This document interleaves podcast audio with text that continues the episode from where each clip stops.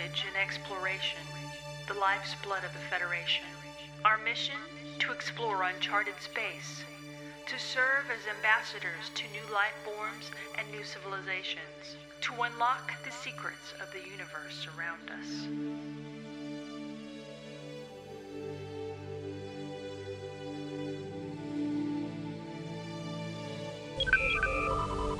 Hi, and welcome to the Treks and Sci-Fi Microcast, The Ready Room. I'm Jen, co-moderator of the RPG section, as well as the Treks and Sci-Fi forums.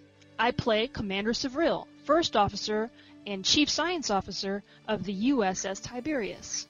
And this is Kenny, co-moderator of the RPG section and moderator of the forums, and I play Captain Nathan Quinn. On today's RPG briefing, we will cover a special guest interview, the story so far, a great dramatization, and RPG protocol.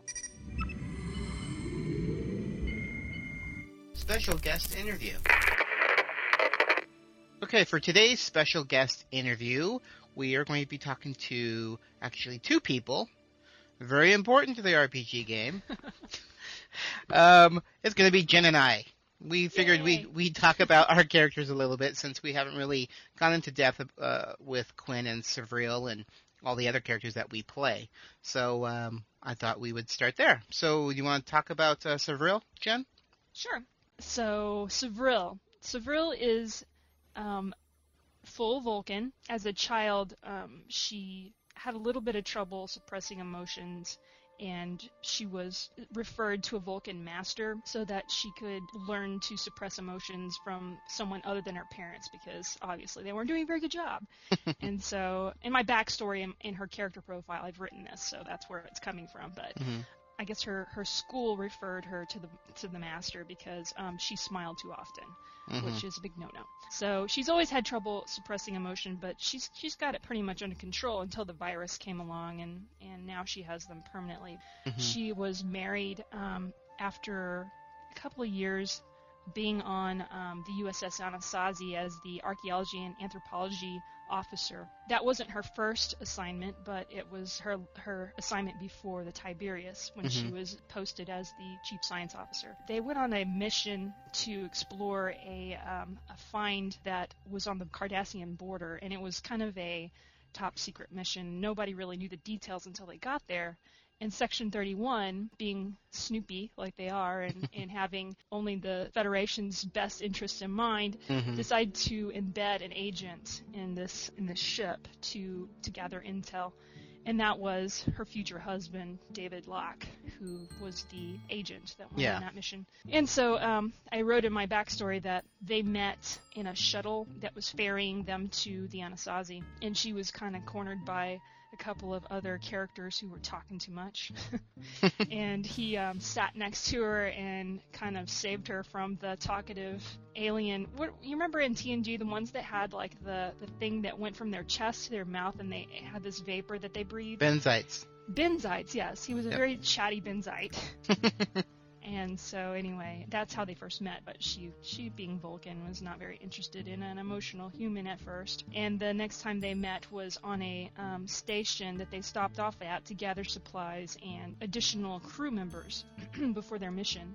And the captain kind of let them all go on shore leave. And while they were there, he was playing. What was the name of that game that Picard played when he got stabbed?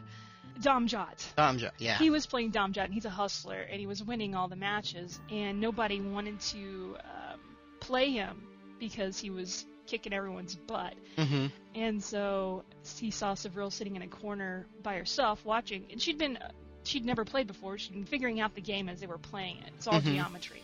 Hmm and so he invited her to play, and she wouldn't do it. So he tells her that you know it's all math, and Vulcans are good at math, and you'd be good at it.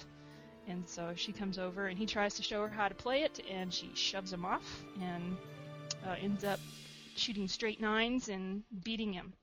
So that's that's how they first met, how they they hooked up. But she's not um, what's the word? A stern person. She's very understanding, and because she's not, she doesn't abide by the whole. Yeah, um, she's not your typical Sirach. She's not. Vulcan. Tim- she's not typical. She's a little more liberal than your Yeah. typical Vulcan. So Yeah. um, if you write with her in your scene, she's not going to be a stern person. She's pretty um, understanding and kind. But she still is of the time. Vulcan. She's still Vulcan, and she's going to Yes. be dry, a little dry, Yes. and she may not always get your jokes or um, Doesn't like to be touched. doesn't like to be touched. But Yes. there are a couple of people who do put a hand on her shoulder. She doesn't like shrug them off, but um, because of she's a touch telepath, um, you're not supposed to touch Vulcans. You know, Yeah. it's just because of that. Um, only family members touch each other, and very limited, and not in public. What else can I tell you about her? She has two kids. Yes, she has um, twins, um, a boy and a girl. They're half human and half Vulcan. Marin and Naval are their names, and she has not trained them um, to suppress emotion yet because of the fact they're half human. And she kind of wants to teach them in both, you know, teach them about both of their their cultures and let them choose, I guess, Mhm. which they want to follow. So they are being trained, but not they don't get chewed out when they Yeah, laugh yeah. or play or anything like that. And her mother, on the other hand, doesn't really agree with that, and is that's a source of contention between them. Um, Yes. She's a little more strict by the book. She's a very strict Vulcan. Yes, she is, Yeah. and very nosy. Oh, and she thinks uh, Savril is divorced from David, correct? Exactly. Well, she's never met David. She knows he's human. She did not agree with it because when David and Savril got married, it was on a shore leave Mm. before, you know, at the end of their mission, they Mhm. went to Risa, Mm-hmm. which is also, you know, probably not a good idea if you're a Vulcan. I'm Vulcan-like, Yeah, yes. yeah, to to uh, elo- elope. yeah, so especially she's on never, Risa. Right. So she's never met. That was probably David's idea because he's kind Yeah. of uh, a little arrogant. And now, and in her profile, it says she doesn't like arrogance, which is kind of ironic. But Yep. yeah, I guess opposites, Opposites. attract. That's it. Do you want to talk about your next character, you know, before I go into Dret, or No, you can go ahead and just finish. You'll do all your characters, and then I'll just talk about my. Okay. And she has a, um, a hologram that was programmed by um, Section 31 that um, kind of takes care of her kids when she's on duty. And his name is Dennis. And it was David's brainchild. But he So does look like David, right? he initially he looked exactly like David. Yeah. And after Savril met Arya for the first time, who was a clone, she was a little peeved that Who's her Savril's DNA daughter. was stolen. Yeah. Yes. And used to create this other person and who looks very similar to Savril. Yeah. And so rather than have her children be confused by the fact that this hologram looks like their father, which there was a purpose behind that. David just wanted them to remember him because he's never around Yeah. and he programmed it to be like him and talk like him, although he's just a sentinel. That's all his only purpose. So Dennis um, was created to to um, protect the children and watch over them and be there while Savril is on on duty. Savril asked Dennis to change his default appearance, so um, he reluctantly did so. And of course, being kind of like David, he's a little bit arrogant, and he created this ridiculous physique for himself and um, really gravelly low voice. And he's super tall. He did want to be seven feet tall but he thought that you know that would be a problem walking through the, the the doorways. So he made himself i think six seven something like that. But he's a he can hack into systems he can speak many languages he's been programmed with all the, you know the knowledge of all the martial arts on file at section 31 Yeah. but he- because his He- Go he's, ahead, I'm he's sorry. I'm sorry. He's now the kid's nanny. Yeah, essentially. But he doesn't like the word nanny or babysitter because he's arrogant. So it's Sentinel, That's holographic right. Sentinel. But uh, he's uh, he fancies himself, um, you know, a future security officer or something. Mhm. Um, he wants to be a part of the ship. He doesn't Mm-hmm. like being confined to Savril's quarters because nobody else knows he exists until last season because he was put on the ship by Section 31 in Savril's quarters, and he never could go outside of that either. Yeah. Outside of her quarters, he Yeah. only existed there, and he doesn't. You know, he's programmed to do exactly what she wants him to do. Um, so that means she he would not hack into systems or um, kick any, anyone's rear you know, without her permission. Although he did catch David last was it two seasons ago. David came onto the ship as a disguised as a Romulan to to help Savril and um, Admiral Talbot recover her father from Romulus. And uh, he came into the quarters because, uh, you know, he had to sneak in. He didn't want anyone to see him because obviously Savril is not married to a Romulan. so Dennis um, attacked him when he came in and and had him in like a chokehold when Savril came in and had she had to make him let go and he was very insistent upon her doing the, the pinch. Like, I'll hold him. Come do the pinch. I want to see it. so that's Dennis. He's kind of a he's um, fun character because he's. But now he's like a he's a real he's a photonic character. Yes. I mean, he has a matrix given- and Mhm. yeah, so he I- can move around now. I mean, he's like he a real can move person. around. He's a hologram. Yeah. Um, he was kind of beamed into out of the quarters by the hologram on Aurora named Rory hmm um, during the virus because they they needed help and um, Eric knew about Dennis. Yeah. And everyone else was dropping like flies, so Dennis was recruited to help with that. He and Rory went door to door looking for patient X scan Yeah. because you know they're not affected by the virus, obviously. Yeah. So anyway, he was given a holomatrix, or not a holomatrix, but some type of emitter that um, creates a form Yeah. for him. He I wonder if well, the romance between Rory and Dennis. yeah, um, You know, there there, there are only two hollow exactly. beings. Mm-hmm.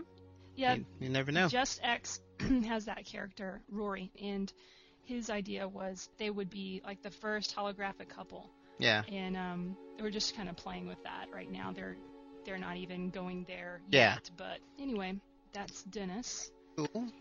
And I guess the last character I have is Dr. Dret, and she well I have other characters, but she's my main. Yeah. Those are my main. Um, Dr. Dret is a trill, and she's a very short, um, blonde, short. She has bl- short blonde hair. It's kind of messy. She's kind of messy. She has a messy. Um, she has messy quarters. Um, she's very um, outdoorsy. She likes to go caving, and um, she's um, an OBGYN. So she delivers babies, and she's also a pediatrician. hmm So, um, but she did have a a hand in helping find the cure last season, although she wasn't the one who just developed it. She just she helped develop it. Yeah, but Um, she was a key player last season. Dr. Peterson fell to the virus, so Ryla was the next, I guess, Yeah. in charge there, and she she was given um, the title of acting chief medical officer. So anyway, she's kind of a bubbly person, very friendly. What else can I tell you about her? She's she totally have a- opposite than Savril.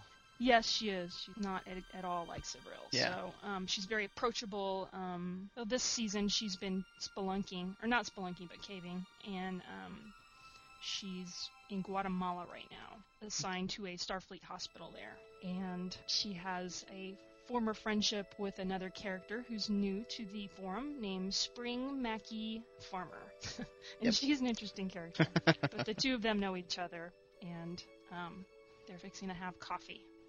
So, I don't Yeah, but she's she's an all around. She's just a very sweet, kind, Yes. perfect for a doctor. She's Very very caring and very understanding, and She doesn't like confrontation. no, She she backed down from confrontation. Yeah. But um, she does have. but she can be tough if she needs to be. Yes, she has a temper.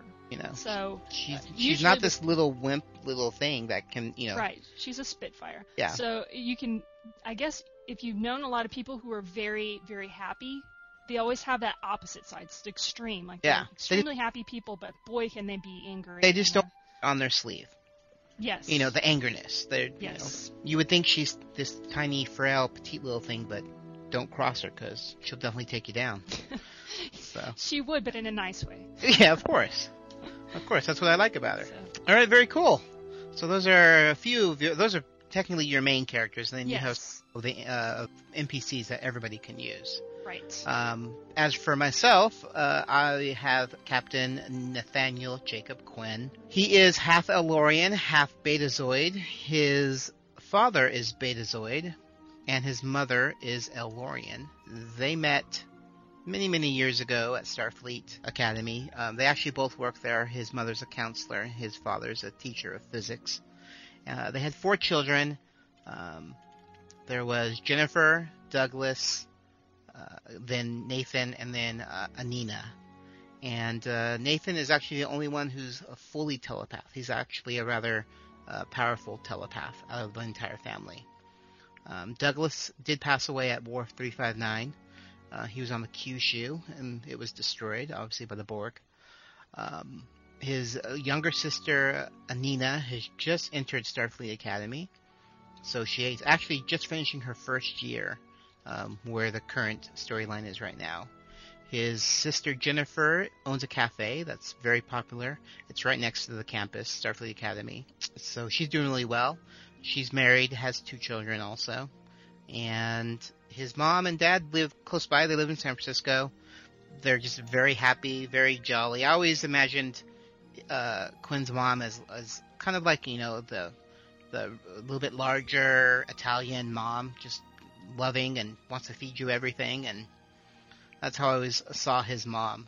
And um, he had a, he had a different a difficult childhood just because he was a telepath, and he could sense everybody and read everyone's mind. So he had to learn to control that um, at a very young age.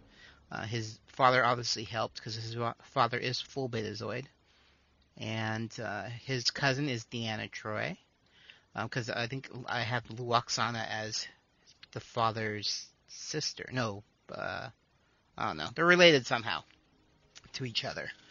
And um, he, what else can I say about him? He um, uh, joined Starfleet Academy because as a child, that's all he ever heard about. His father would tell him all the stories about Starfleet and how great they are and all the exploration. And so that's what he knew he wanted to do from the very beginning. And he joined, and he joined as a counselor.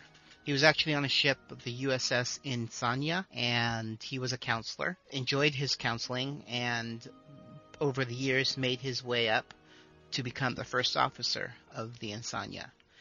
Uh, they had some, some crazy adventures on the Insania. Um, he actually met an ancient changeling that left the founders many, many years ago, and he was dying, and he actually merged himself with Quinn, which which actually advanced Quinn's telepathy even more.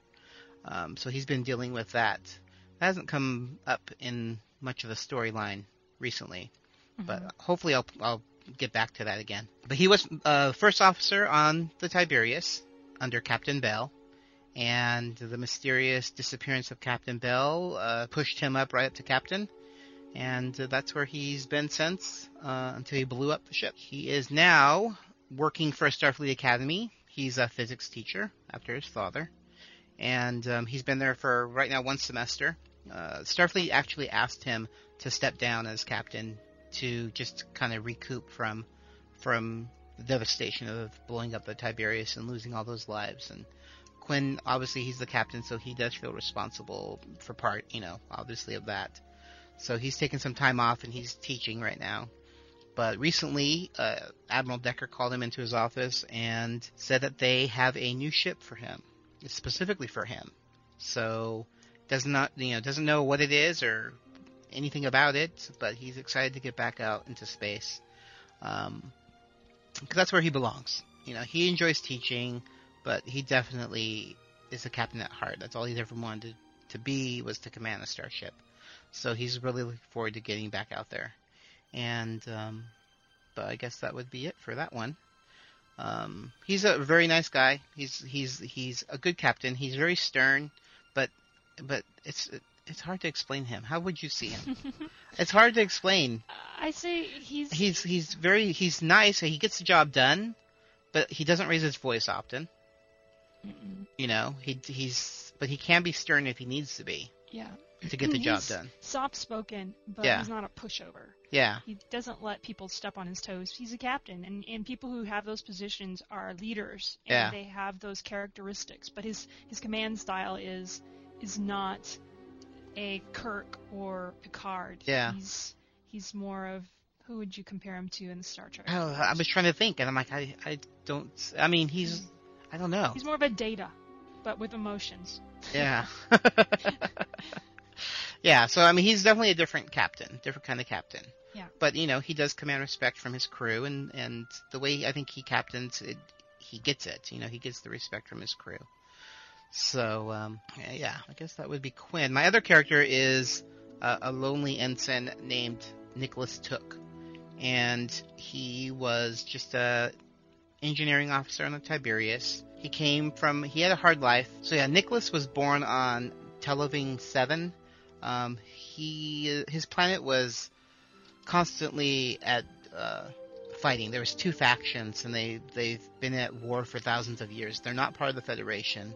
Um, millions of his people have died, and those who have gotten off off world are you know considered to be beggars and thieves and just a burden to society. So so yeah, millions of his people have died, and those who've gotten off world are considered to be beggars and thieves and just burdens to society. So they're not looked upon um, too fondly.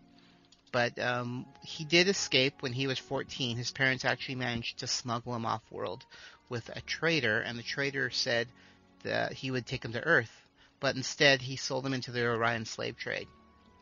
So Nicholas was a slave for six years until a Starfleet officer rescued him uh, from his capture and brought him to Earth. Um, after that, he knew he wanted to be in Starfleet since an officer rescued him. He wanted to be like him.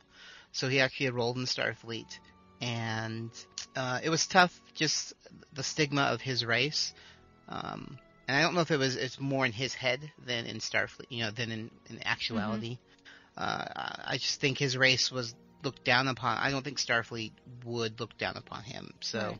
While on the on the Tiberius, you know, we were on shore leave and he was on a ship because he really didn't have any friends and didn't really do anything. So Quinn kind of took him under his wing and told him that uh, you know he thought it was pretty much just his perception, his low self-esteem. You know, people don't see him as you know the, a burden on society, and you know he's doing a great job on the Tiberius and so on. So that missing year that uh, we were quarantined, and he actually stayed on Earth with Quinn. Uh, they started developing a, a relationship. He stayed. He gave up several positions and several ships to to stay with Quinn just like think just like Savril, where she didn't want to take another command unless it was Quinn's command. Mm-hmm. Um, but Took also, you know, they had a relationship, so he wasn't going to leave Nathan at the beginning of their relationship. So they're together right now on Earth, uh, waiting for their new command. They just actually had dinner with Quinn's family. He announced it to everybody, and everyone's happy. And um, Quinn's just excited to see what new ship he's going to get and what new mission and what what the whole deal will be. So, anyways, that's Quinn and Took in a nutshell. Here's the story so far.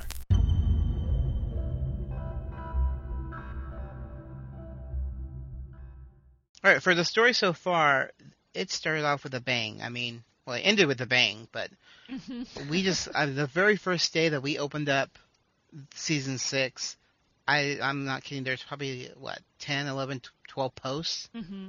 um, really detailed. I think every new person posted something, um, along with our longtime RPGers. Um, it was really it was really impressive, and it was some great storytelling. I mean, a lot of stuff happened so quickly. Mm-hmm. Do you agree? Yes. Sorry, I thought you were going to keep going. I didn't want to interrupt. no, that's fine. Um, yeah, so. You want to touch on some of the things that happened? And yes, why don't we do that? That yeah. sounds good. Okay. so Margon has um, gone to Earth to work with um, Broccoli, Mr. Barclay, in his um, his uh, prototype uh, hollow therapy programs that will be distributed throughout the star throughout Starfleet. Correct? Mm-hmm. Yeah. Yeah. So um, he's gone off to do that, and then we have um, Katan's character is, or he was. Um, did we already talk about that? Katan? No, no, no, no. Okay. Um, I just mentioned it really quick of how he ended his thing. And yeah, well, Katan's yeah. character has um, he is the tactical officer on Tiberius. Yes. And he tracked down um, the the person in, in, responsible or the the leader of the group that um, created the virus. Yes. And she is the wife of Dr. Lucas, who actually created the virus. Yeah. And she was in a, guess, a hovel kind of thing in the middle of of um, a desert in on Vulcan, and I'm not sure which desert it was, but he um, opened up a scene where Katan is lying on his stomach you know, Mhm. in the middle of the was it in the daytime, waiting, watching this house for signs of life, and you know, just keeping his eye on her. And then in the next post, he did he um, actually kicked the door in, and it's in the evening, and he's searching the room for this person who was previously referred to as Saylot, and now she's her name is we've named her um, Eric has named her um, T'Pris, which I think is funny. Pris. so anyway, um, he uh, Katan was ambushed by this Vulcan who grabbed him from uh, I think from the attic area, right? Mm-hmm. And took the gun away and knocked him down to the ground. Took him And he was- down. Yeah. Yeah. And he woke up tied to a chair and a gun pointed in his face, or his own phaser rifle pointed in his face. Yeah. And he cut it off right there, so you kind of have to wonder, oh no, Yeah. he's gonna die because Yeah, he was. That's right. he was questioning where Dunn was, because Dunn is with him. yes. So, So- it- Dunn, yeah, Ensign Dunn is a security officer, uh, an NPC who belongs to Brian. And um, so anyway, that was his backup man. Yeah. and you know, yeah, we wondered if he was going to die because people have not, you know, it, people have been known to kill off their main characters. So Yeah, no yeah. one's safe in this, Yeah. in the story. So um, he cuts it off right there, and then a couple of days later he comes back to it, and Ensign Dunn blows a hole in the back of the wall, and the the um, uh, T'Pris was disarmed, Yeah. as he wrote, which was Literally. Yes, her arm blew off. and so, anyway, that's where that was ended. She was apprehended and brought to custody, into custody. Yep. Now he's Yeah. on his way to the Vulcan shipyard Yes. to hang out with uh, Eric and Mm-hmm. and Kareth. Kararth. Yeah. yeah. They're working on on the last on several different ships that are being built in the spot where Tiberius exploded. They created a shipyard there in that Yeah. spot to honor Tiberius, and they're building what two Intrepid class starships and an Akira. Oh yeah, two Intrepids and then Kira and a Katana. Mm-hmm. And Yeah. it was just revealed that the Akira has been um, named Tiberius. Tiberius A. Yes. Yes. In tribute to the fallen ship. Very Mhm. nice. But no one knows if we're going to get that ship. Don't know. Don't know. They have something special for for Quinn, but hmm it could be the Tiberius. That would make sense That's since true. you know he did run the other Tiberius. Yes, and But, every uh, yeah, that's what happens usually. Yeah. But, yeah. um, He um, uh, Captain Quinn was notified at um, Starfleet Academy that he was being given another command and Uh-huh. told to go to Vulcan, right? Yeah. And so he's making preparations to go there now to to did he was he told he could pick out the vessel? No. No. Okay. No, he was told that they have something special for him already picked out. Mm-hmm. Okay. So it's already predetermined. Because of the type of missions. For some reason, yeah, for some reason they think Quinn will be perfect for the ship and for this mission Mhm. and the crew and all that. So, yeah, something big's going on Mhm. that we haven't discussed yet. And But, what uh, else has happened? There are a couple of new characters who are. Yeah, there's several of uh his writers. name is Omar on the Mhm. forums. He's doing he's on he's on DS9 right now, causing some havoc. Mhm. Um, one of his characters is sick, and uh, another character is destroying Quark's bar. Mhm. Um, so he's having a lot of fun there. Mhm. Um, I think in this last post, they're actually taking they're a trip to Vulcan. So that's a way of him getting his characters down to us. Because you Mhm. know we have to start tying all these. You gotta remember we got to tie all these stories together. All you guys are out on the outskirts of of the universe need to be making your way somehow back to Vulcan or to Earth, or getting in contact with Quinn. But um, isn't Quinn going to start recruiting people? Yes. So, Yes, but also Yeah. Quinn has to know about them. I Yeah, mean, how's yeah. he going to know about these three people or these two people on mhm. You know DS9? Mhm. Um, so I know with uh, the character Joe, and I think that was Shepard. Shepard? No, Shepard is is David. Mhm. That's right, and David is a student of uh, Quinn's. Right. Not to So- be confused with David Locke, but another. Yes, David. that's a different David. This is Ensign David, or he will be Ensign David, and um, that's that was one way of how we were going to connect and bring him into the story. Um, and then there's Joe, and that is Hawkeye. hmm Hawkeye Med is Joe, and Joe happens to be a friend uh, with AJ Potter, which is Quinn's godfather. hmm So that's the way we're going to tie in Joe to the story. Mhm. Um, so he's been posting a little bit. He's Joe's uh, just now recovering from his wife and children's murders. Um, he's been off duty um, in a medical facility, and um, he's doing much better now, hopefully. Mhm. And uh, he'll be making his way uh, to Vulcan, also to Earth, to meet Quinn. And um, who else do we have? Um, we have um, Spring. Yes, um, Spring. Farmer. That's right. a very interesting alien character. She, She's- that's yeah. why she has a weird name. She Gills. comes from a farming planet, yeah, and very cool. she's a, a botanist. And well, actually, she's a, an academy's a recent academy graduate, I think, Yes. and she hasn't been assigned to a ship yet. But Yeah. she and Dr. Drett have met once before, and they just so happen to be in the same um, location at this point. And Yeah, wasn't it on Trill? Uh, they met. Was it in the baths? Mm-hmm. they met on Trill, Yeah. um, but they are now in Guatemala. Yeah. because Mackie has a because she's a botanist and she loves horticulture. She's exam you know she's out in the rainforest and hmm kind of living it up out there. Yeah. And Dret is a caver, so she's exploring the caves there, and so they're they kind of met up. Yep. Or they're going to. Yeah, they're about to. Mm-hmm. And who else do we have? Um. I'm You already know what Quinn is. Quinn is getting his commission, and he's about to Mhm. the Vulcan. Oh, to, um, Rava Ronan. that's right. Robert Ronan Mm-hmm. is uh, on King a vessel Winster's now. character. Yeah, Mm-hmm. he's on a vessel. Mm-hmm. Uh, he'll be making his way to us pretty soon. Um, I don't think he's he's established any kind of connection with us yet. No, not yet. I think he just established his character. Mm-hmm. So hopefully in the next week or so he'll we'll come up with some ingenious way to bring him into the fold. Mm-hmm. Um, we have Margon, Margon and, and Jadan. Mm-hmm. They're down on the planet Earth with Barkley. Oh, I think you mentioned that already. And Jadan is is bartending at um, the captain's table, right? is it the Captain's- captain's table or captain's- captain's chair? Chair, the captain's Mhm. chair. It's kind of like a rustic um, Sounds like something out of like bar. oh yeah, something like, like Pirates of the Caribbean. Yeah. You know, kind of hard and yeah, so not Starfleet.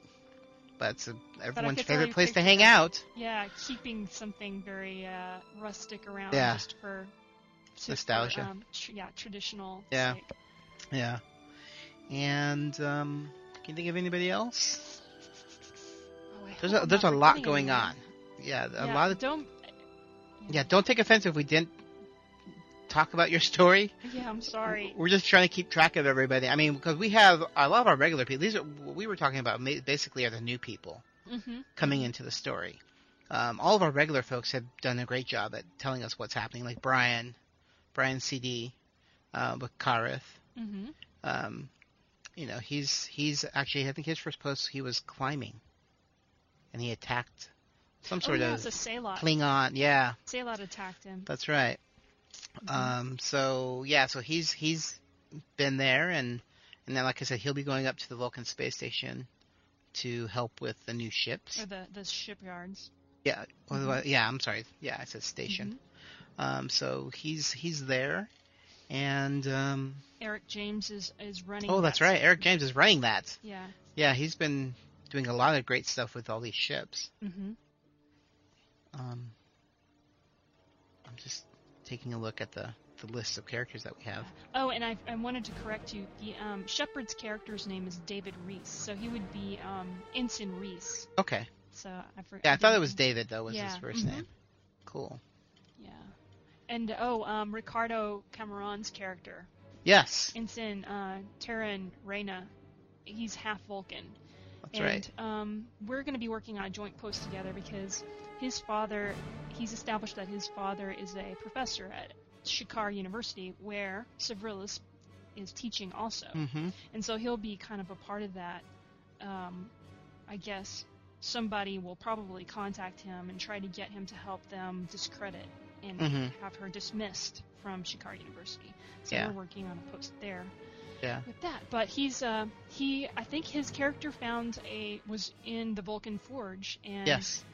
There was a he heard a, a cry and saw a, a boy running from a Salot and tracked it you know chased after it tried to to save the boy but um the the child was too hurt to Yeah. to save and apparently his katra was was transferred to a Salot cub that was um he was he had stolen and that's why the Salot was after him Yeah. so now, um, Ensign Reina, Reina, was it Reina? Yeah. Ca- his Yeah. character has the has this, Has the cub, has a cub. a new pet, hmm and um, we have Lieutenant Zerum. hmm Um, he is hooked up with uh, Maria. hmm Name Is it Marie? It's Marie. Marie, and they're on Andorian right now, hmm hiking through snow and mountains, and Going to a sounds wonderful. a uh, cabin. Nice and cool. or- That's right. Yeah. That's right. Is it a cabin or a lodge? Some type of like resort type thing. They're going somewhere to warm up. That's all I know, because Yeah. they're freezing. yeah, she doesn't. She doesn't see this as her ideal trip, but Uh, he he's loving it. yes. Oh, Rico is quite the romantic. He too. Yep. You need to read his posts. His past few posts, man, Uh-huh. very, very much so. And let's see, who else do we have going on right now? We have, um, um, Dr. Casey. yes. Oh, that's right, the Dr. chief- Casey. mhm, He got married. Yeah. He's married now and is living a happy life, and Mhm. everything seems to be fine. He's he obviously wants to get back out into space and wants to be Mm-hmm. under the command of Quinn also. hmm He's Um, teaching at Starfleet Academy. Yeah. So he's probably ran into Quinn a few times there. Probably. Um you know, and so you want to talk about uh, Jen? Sure. Um, I guess I'll start off like with the first post. Talk about where she is now. Okay. She's um, living in her family's ancestral home that her parents have been keeping with the expectation that she would eventually move back to Shikar, because that's where she is in, in Shikar. Mhm. She, I start off the scene where she's administering a drug to the children so that they can breathe, because they're half Vulcan. They're not like Spock. They weren't raised on Vulcan. They've never been there until you know the end of quarantine, and that was the first time they ever stepped foot on Vulcan. So, um, their father being half human, genetics being what they are, they require that to breathe. They kind of go off and play with the other Vulcan children, and and that's how I open up that scene with her. And then I guess from there, Margon comes to visit, and she's preparing dinner for the family. Her parents, um, they're coming over. They come once a week. And Eric James, his clone, they have they have a cloned daughter between the two of them, who's Arya. So he's a part of the family. And in an alternate timeline, Savril's family kind of took care of him or raised him. But anyway, he comes over and he has a mysterious child with him, which is not Savril's. Just letting you know, she's not. Thankfully. not. Yeah, her name is Beth. She's about two years old. And um, while she's, I guess, setting the table and preparing for this dinner, she starts to daydream about the last time she saw Margon because he's coming over for dinner too, Counselor Margon. And I opened up the scene where she's like screaming, "Get out!" And you, you know, this piece of pottery hits the wall and pelts this Vulcan guy that's walking out backwards. And as she goes to the door to make sure he's actually left, she sees Margon standing there. And um, he asks, "Do I need to call the authorities? Is everyone okay?" And she kind of tells him that that was all just a ploy to get rid of him because her mother is starting to like contact suitors to come, you know, try to woo her daughter because the records show that she's divorced. But she's not. It's just because her husband's section 31, he's kind of set that up to protect his family to make it look like they're not together and, you know, he has an alias and he doesn't want anything to happen to them, so you know, she doesn't see him very much, Mhm. and her parents have never met him, so they think, hey, she needs a man. Yeah. so anyway, they started setting her up with suitors, and she's tired of it. So uh, they won't listen to her um, reasons for not being interested. So she decided to make an emotional display to deter them. Um, long story short, Margon has been working with her because she still she has emotions now, and has had to do alternative um, methods in suppressing those. And Margon's been working with her in, in doing that, and so he came to kind of check up on her. He does that every once in a while. So before he left for for Earth, because he's working on some type of holo project for his holo therapy. So anyway, that's how I opened up that scene, and and she's told him that she's retired from um, Starfleet, and she told the admiral the only way she was going to come back to Starfleet was if Captain Quinn asked her to serve with him. And there are no, a number of reasons for that, but probably the biggest one is because of the virus and the fact that her kids almost died. Yeah. So she her main concern is keeping them safe. And she for the moment thinks that Vulcan is the place to you know to stay to keep them safe. But that's kind of turned because um, there are a number of opposition people to unification, and one of them happens to be a former uh, bondmate, which as children they're bonded, um, and then when they become adults they go through like a marriage ceremony. Well, when she was a child, she was bonded to a, a boy named Sapsago, and he and his family um, eventually cut ties with Savril's family when her father became a part of the unification movement, and they're in opposition to that and didn't want anything to do with that. So their ties with that family were were broken, and I guess it happened when they were in their 20s. Anyway, he is also an academy professor at Shikara Academy, where Savril has taken a position as a master there. And he's um, trying to, I guess, defame her and get her thrown out, and possibly have her declared Vrikgasht, which is Vulcan for outcast. Vrikgasht. Yes, that's how you say it. Anyway, and then there was a scene where Arya um, came to pick up the twins from a school, and she overheard another woman reprimanding them for showing emotion, and she got all up in her face, and there was a big scene. And so these people now are working with um, Sapsago to discredit Savril and her family, and because they're a part of this movement, the, the movement that um, created the virus. They may not have been the people that did it, but they are in support of those people.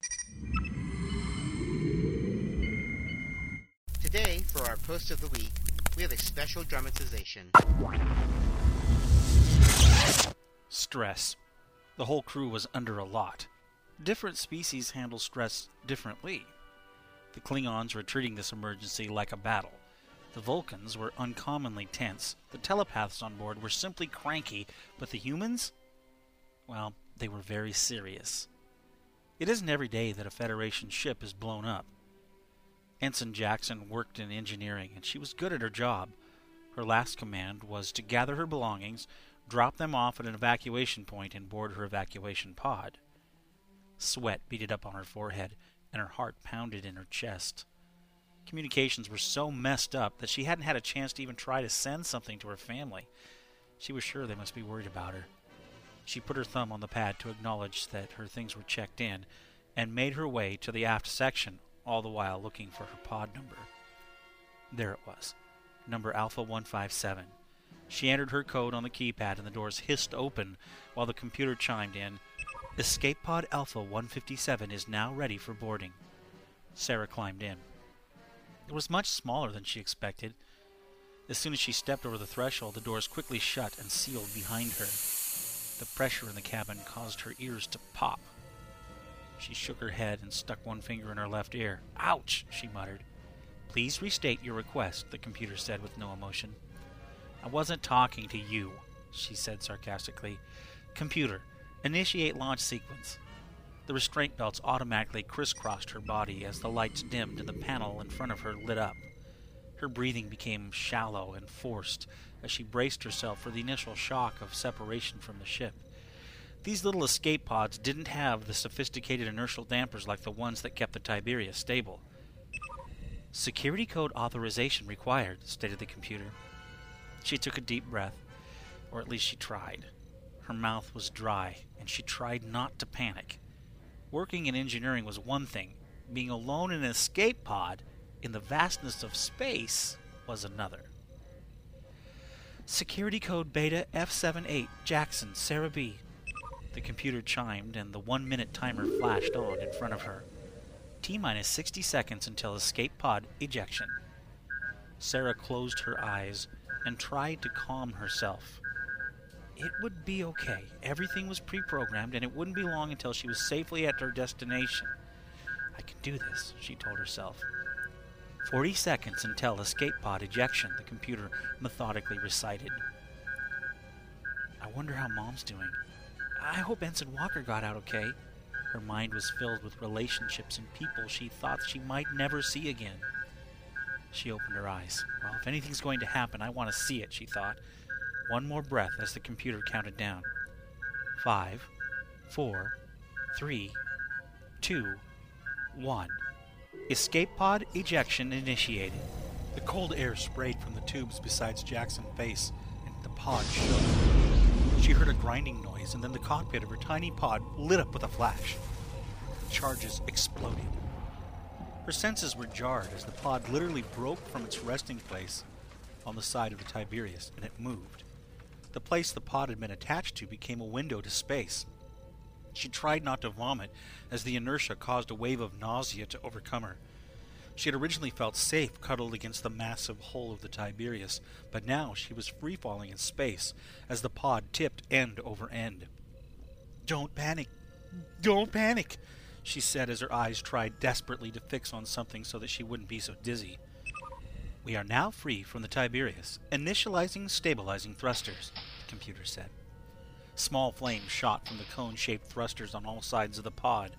The pod stopped spinning and settled in an upright position. Sarah's stomach settled too. The rough shaking calmed, and the feeling of weightlessness became apparent as she realized she was okay. The stars were beautiful, absolutely beautiful. So many little jewels sparkling in a sea of ink.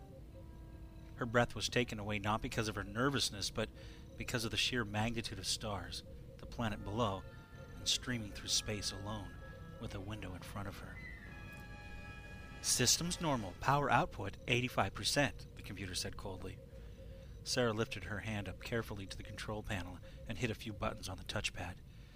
Okay, here we go, she said. RPG protocol. Alright, so we talked about our characters. Now we need to do RPG protocol. Okay. Alright, so you already have an intro for this, right? Uh, yes. Okay, so we're good there. And do you want to start that? Sure.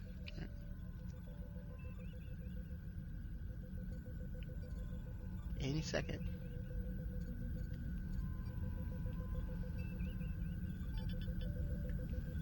Are you there? Mm-hmm. You can start any second. It's going. oh, okay, I thought you said in a second. No, no, no. Sorry. Any second. Sorry. It's recording Um, still. Okay. So, RPG protocol. Today we will discuss um, kind of the structure for your um, posts on the RPG forum or in the RPG story, and also um, why we have a rated PG 13 RPG. Yeah. And um, so, I guess I'll start off with how to structure the, the posts Okay. we kind of um, we like to break them up into paragraphs and usually I, I guess when i learned to write they uh, the instructor would have us break a new paragraph at the point when another person is entering the dialogue Mhm. and so it kind of helps to break up um, the block of text that you have on the form and it's easier to read um, so that is one way of doing it and then the other thing is um, you want to kind of find a play a good place to cut your scene so that um, it leads into another post or maybe a joint post with another person or or Mhm. leaves people wanting more Mhm. so don't feel like you have to write everything in that scene in that one post because you Yeah, have- definitely, you definitely. You, another don't need day. to tie up Yeah. everything. You know, we're Mhm. asking people to at least post once a day.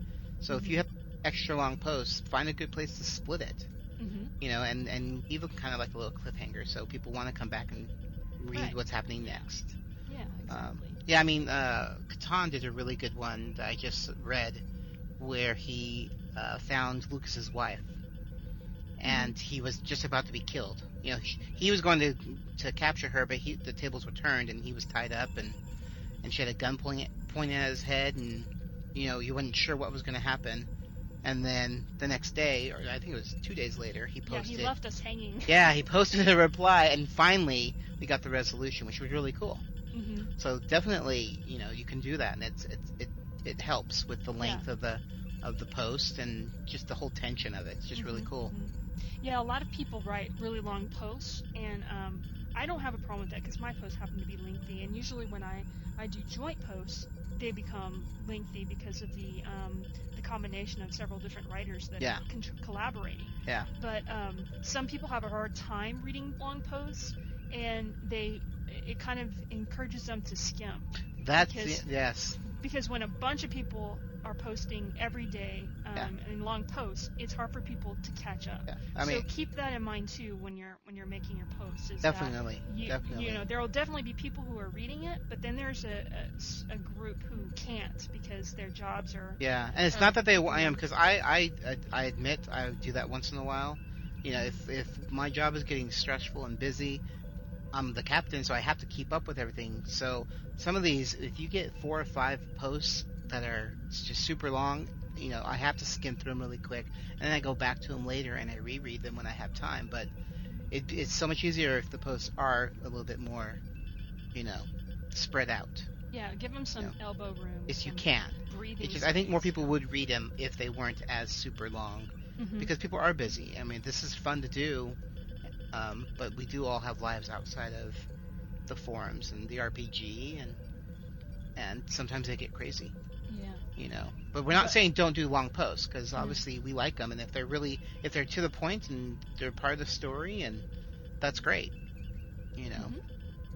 Um, I also wanted to suggest, I know for like the new people, that you guys can continue to build your character's backstory within your profile. Yes. I know Jen does that a lot, and, and JustX does that a lot.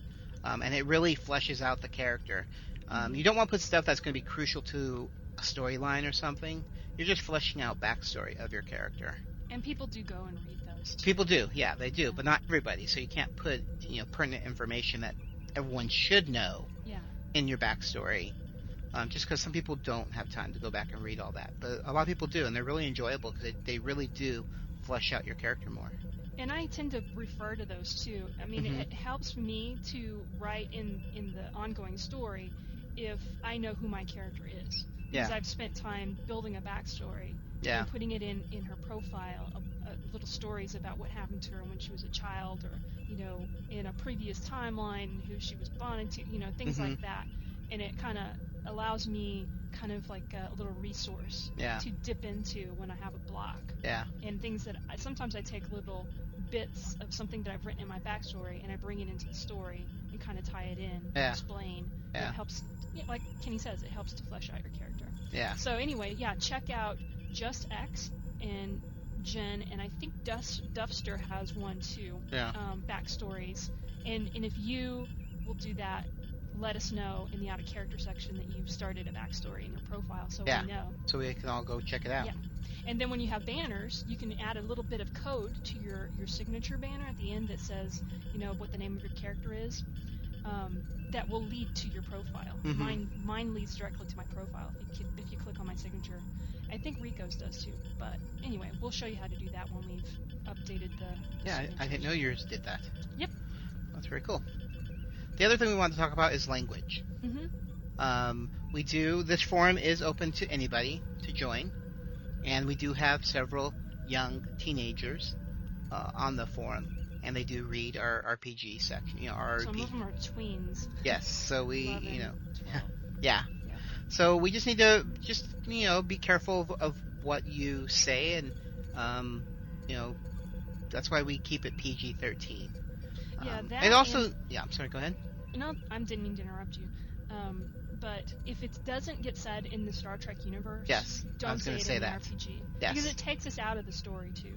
And I'm sure I'm sure Star Trek people, you know, off camera say stuff, but I Yeah. mean, but in the Star Trek world, you don't hear profanity, hmm and that's what we like about it. It's like there's no need for it. They've evolved past that, so there's no real reason. I mean, you know, with like Battlestar Galactica, you get frack all the time, hmm you know, but that's definitely a lot grittier and harder universe than Star Mhm. Trek.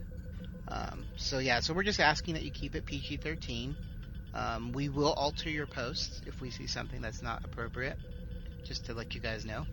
Mhm. Um, but we try not to alter. We'll we normally PM first and ask you to please change something, or you know, I know several people have sent stuff to us previously before posting, which is really nice. So if they even question it, like, oh, this might be a little too racy, then just send it to Jen and I, and we'll say yay or nay. I mean, most of the time we'll say yeah, cool, or we'll say, you know, what, can you just tweak this one word, and then it's good to go. Mhm. You know, it's not like we we're we're not real stringent on what is posted, but we do have to have certain rules because we are a family forum. Yes. So you know, and we want to keep it that way. It's, that, that's definitely Starfleet's motto. You know, Mhm. it's not it's not Battlestar Galactica. You know, it's not a hard, horrible world that they live in. If they're. Klingon, use a Klingon cuss word. There you go. Yeah, and I say, yeah, you can definitely use Yeah. other, you know, Star Trek word. I mean, characters' language. So if Mhm. you know how to curse in Vulcan or curse in Romulan, then Yeah. you go right ahead and do it. Or Klingon. I think Klingon is Mhm. probably the well-known Mhm. curse words. Romulans too. They have. Yeah, yeah, but you can definitely that we don't because obviously that's a made-up language and Mhm. it's not not everyone would know it. So Mhm. you know, but uh, yeah. So we just want to make sure everyone watches what they say when they when they do their posts. But we haven't had any problems. We've been really, good. we've been really, really, yeah, we've been actually lucky. Yeah. I don't, I don't think we've had really anything. There's a few things here and there that could be taken one way or another, but I think for the most part, it's been great. So we just want to reiterate that, you know, we do have a PG-13 limit on our writing. Yeah, and that that pertains to like um, sexual innuendos as well. Oh yes, and, well, and violence. Yeah. You know, we don't want to hear about someone's head being blown off. But that's detail. happened before in other seasons. As- but you know, there, there's a limit of how descriptive you need to be for something like that. Like you know, we don't want someone who's going out of airlock for their eyes to bulge out and explode, and you know, I mean, there are limits to to what you can do. But they they did that in Star Trek. I know. the head blew up. That's tr- that is true. That's true. But but I mean, but we are trying to keep it PG-13, so it's Yes. just not raunchy or right. or descriptive. You know, not that we don't like descriptive, e- you know, posts, but Mhm. don't need to hear all the details about a death or. And that kind of separates us from other forums too, because if you go to another like RPG forum, Mhm. a lot of characters have like racy relationships with Mhm. each other, and I mean that's kind of what it becomes. yeah, And that's the focus. Yeah. And so I mean that's cool if you want to be a part of that kind of a RPG, but ours is is different in a number of ways, and that's one of them. Is Yeah. that we're just kind of we're you know we adhere to the Roddenberry Code of Ethics. that's it. Very good. So Cool. Here are today's final thoughts. Final thoughts. Do we have any final thoughts? Other um, than keep up a great job with the current season six. Um, keep flying. that's Firefly. Yeah. Um, yeah, I mean, I don't know if I should say, you know, Quinn will be going around starting to recruit people. Yeah, think about um, PMing us, uh, possibly Kenny, and, Uh-huh. and discussing how you want your character to be recruited or contacted, or you know, just that you're on the same page, so that um, we're all in the same in a good location for you to just meet up and, Yeah. and be offered a position. Yeah. So we're getting to that point.